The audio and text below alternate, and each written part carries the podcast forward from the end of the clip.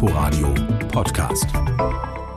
Der Tag in Berlin und Brandenburg mit Henning Wächter. Und er startet mit einer wenig verheißungsvollen Perspektive. In Berlin könnte es ab der kommenden Woche wieder Kontaktbeschränkungen geben. Das sagte Gesundheitssenatorin Dilek Kaleitsche unserem landespolitischen Reporter Thorsten Gabriel nach einem Treffen mit Bezirksvertretern. Wir haben eine sehr ernste Lage in Berlin, zeigt sich die SPD-Politikerin angesichts der stetig steigenden Zahl an Neuinfektionen besorgt. Und weiter wörtlich, wir müssen handeln. Denkbar sei für sie, dass sich erneut wieder nur maximal fünf Menschen oder Personen aus maximal zwei Haushalten treffen dürften. Außerdem sei sie sich mit den Vertretern der Innenstadtbezirke einig gewesen, private Feiern einzuschränken. Hier könnte es eine Obergrenze von maximal 50 Personen im Freien und 25 Personen in geschlossenen Räumen geben.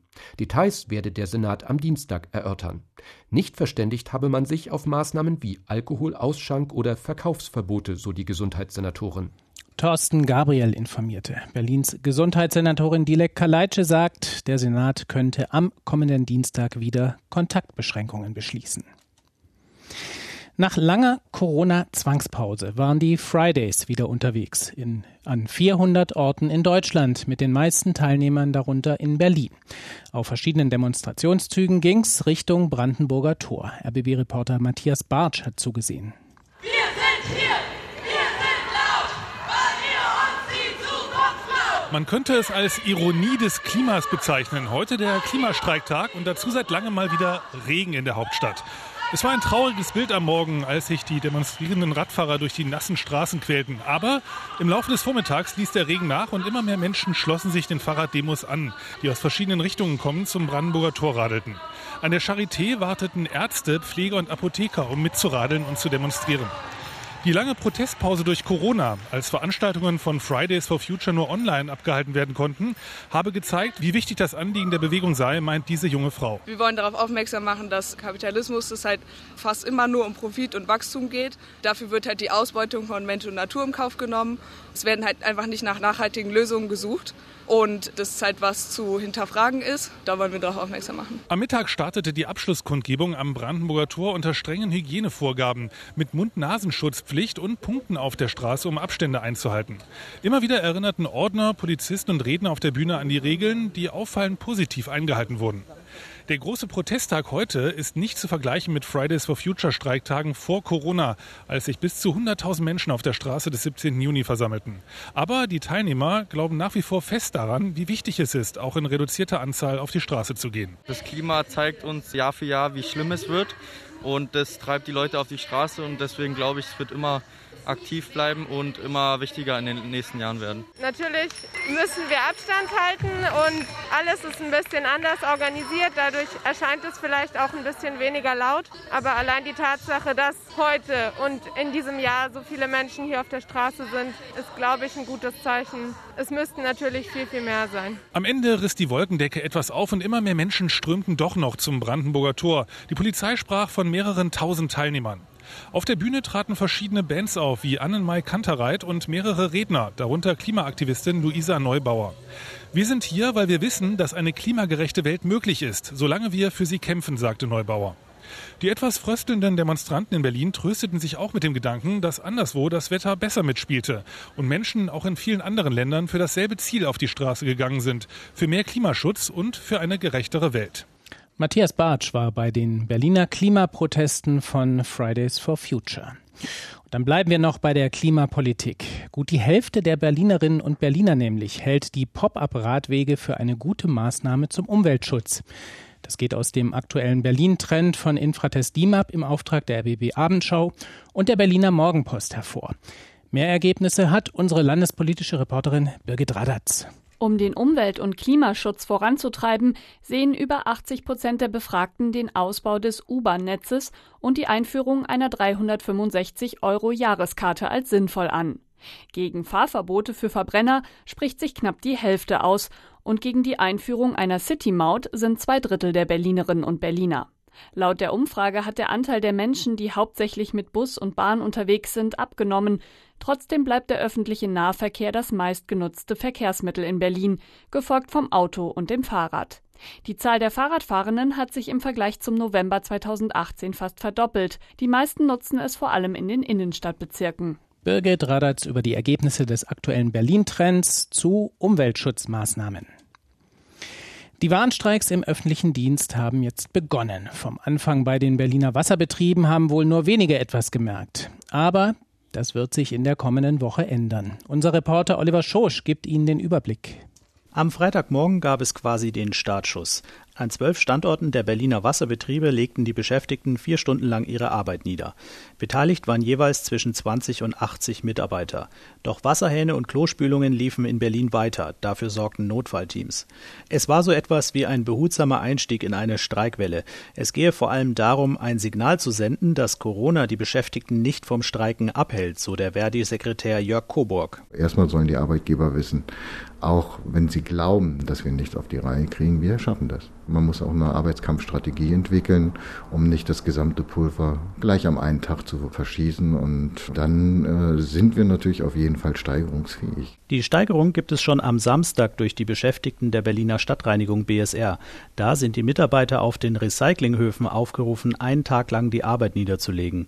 Am Dienstag beginnt dann ein zweitägiger Krankenhauswarnstreik an allen drei Campi der Charité und an einzelnen Klinikstandorten von Vivantes. Dabei werde aber die Patientensicherheit gewährleistet. Mittwochvormittag ist eine Streikdemonstration mit Abstand geplant vom Roten Rathaus bis zum Pariser Platz. Das Motto Klatschen war gestern, heute ist Zahltag. Mit dabei auch Verdi-Chef Frank Wernicke. Wir erinnern uns an die Situation im Frühjahr, dass dank des Engagements nicht nur im Gesundheitswesen, auch in den Gesundheitsämtern, in den Jobcentern und in vielen Bereichen des öffentlichen Dienstes es gelungen ist, Deutschland relativ gut durch diese Pandemie und durch diese Krise zu bringen. Es hat viel Respekt und Applaus gegeben. Davon ist aber in den Tarifverhandlungen jetzt nicht zu spüren. Verdi verlangt 4,8 Prozent mehr Lohn. Die Arbeitgeber verwiesen auf die leeren Kassen der Kommunen während der Corona-Krise. Parallel zu den Warnstreiks zur Tarifrunde TVÖD plant Verdi am Dienstag auch Streiks bei den Berliner Verkehrsbetrieben BVG von 3 Uhr morgens bis 12 Uhr mittags und bei zwölf Brandenburger Verkehrsunternehmen 24 Stunden lang. In Berlin fallen bis zum Mittag alle Busse, Trams und U-Bahnen aus und den ganzen Tag kommt es zu Ausfällen in Potsdam, Potsdam-Mittelmark, Cottbus, Frankfurt-Oder, Brandenburg an der Havel, Havelland, Dahme-Spreewald oder Spree, Teltow-Fleming, Barnim und Uckermark und bei der Deutschen Bahn Regio Nordost. Es ist ein bundesweiter ÖPNV-Streik. Verdi fordert unter anderem einen bundesweiten Rahmentarifvertrag, der die Ungleichbehandlung in den verschiedenen Bundesländern beendet. Oliver Schosch, dann wird's wohl richtig voll werden auf den Straßen am kommenden Dienstag. Oder wer kann, geht wieder ins Homeoffice. Vielleicht dann nicht die schlechteste Variante. Eigentlich sollte das Erörterungsverfahren zum Bau der Tesla-Fabrik in Grünheide einen Tag dauern. Tatsächlich sind es jetzt schon drei. Und ein Ende der Veranstaltung in der Stadthalle Erkner ist noch nicht abzusehen, wie RBB-Reporter Michel Nowak beobachten konnte. Etwas sachlicher als an den ersten beiden Tagen geht es in der Stadthalle Erkner zu. Tesla-Mitarbeiter antworten den Kritikern auf ihre Fragen beispielsweise zum knappen Gut Trinkwasser. Doch auch jetzt flammen formelle Diskussionen auf.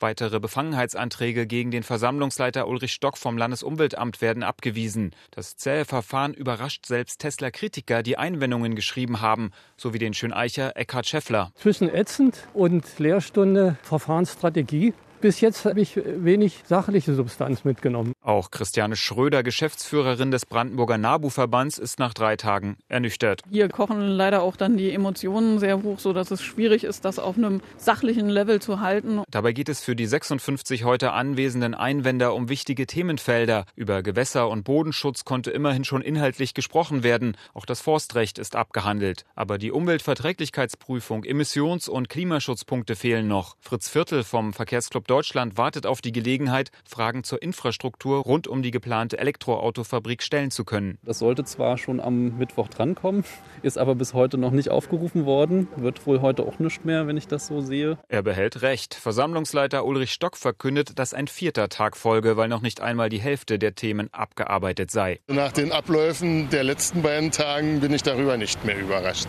Zusammenfassend muss man eben sagen, dass der Aufwand und der Ablauf des Termins sich sehr viel umfangreicher gestaltet, als wir das ursprünglich vorgesehen haben. Für Christiane Schröder, immerhin hauptberufliche Mitarbeiterin des NABU, ist der vierte Anhörungstag fest vorgemerkt. Ich werde natürlich wieder mit dabei sein, weil wir natürlich auch zu den anderen Themen, die noch auf der Tagesordnung stehen, schon auch noch viele Anmerkungen und Fragen haben, die wir natürlich auch loswerden wollen. Und da müssen wir durch. Die Tesla-Anhörung in Erkner, sie wird zunehmend zur Marathonveranstaltung. Ob und wie es weitergeht, wenn der Montag nicht für alle Einwendungen reichen sollte, ist völlig offen.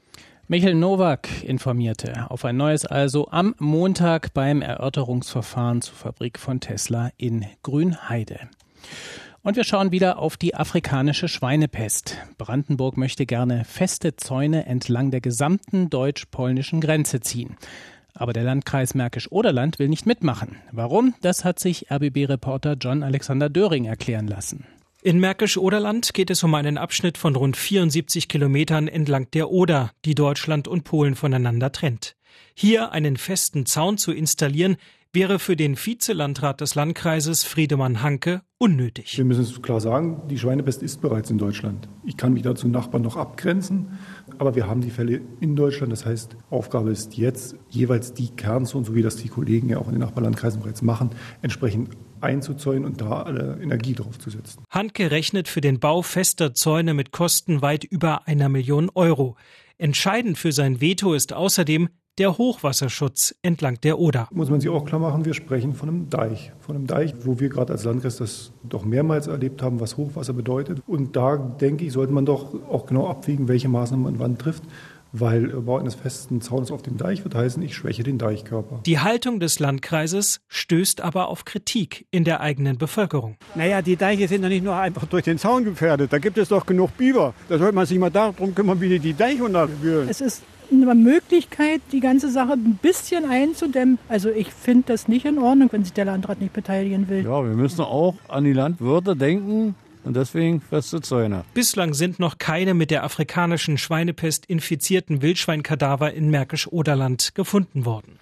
John Alexander Döring war das über die Diskussion in Märkisch-Oderland bezüglich eines festen Zauns entlang der deutsch-polnischen Grenze, um die afrikanische Schweinepest abzuwehren. Das war der Tag in Berlin und Brandenburg, zu hören auch auf inforadio.de. Inforadio Podcast.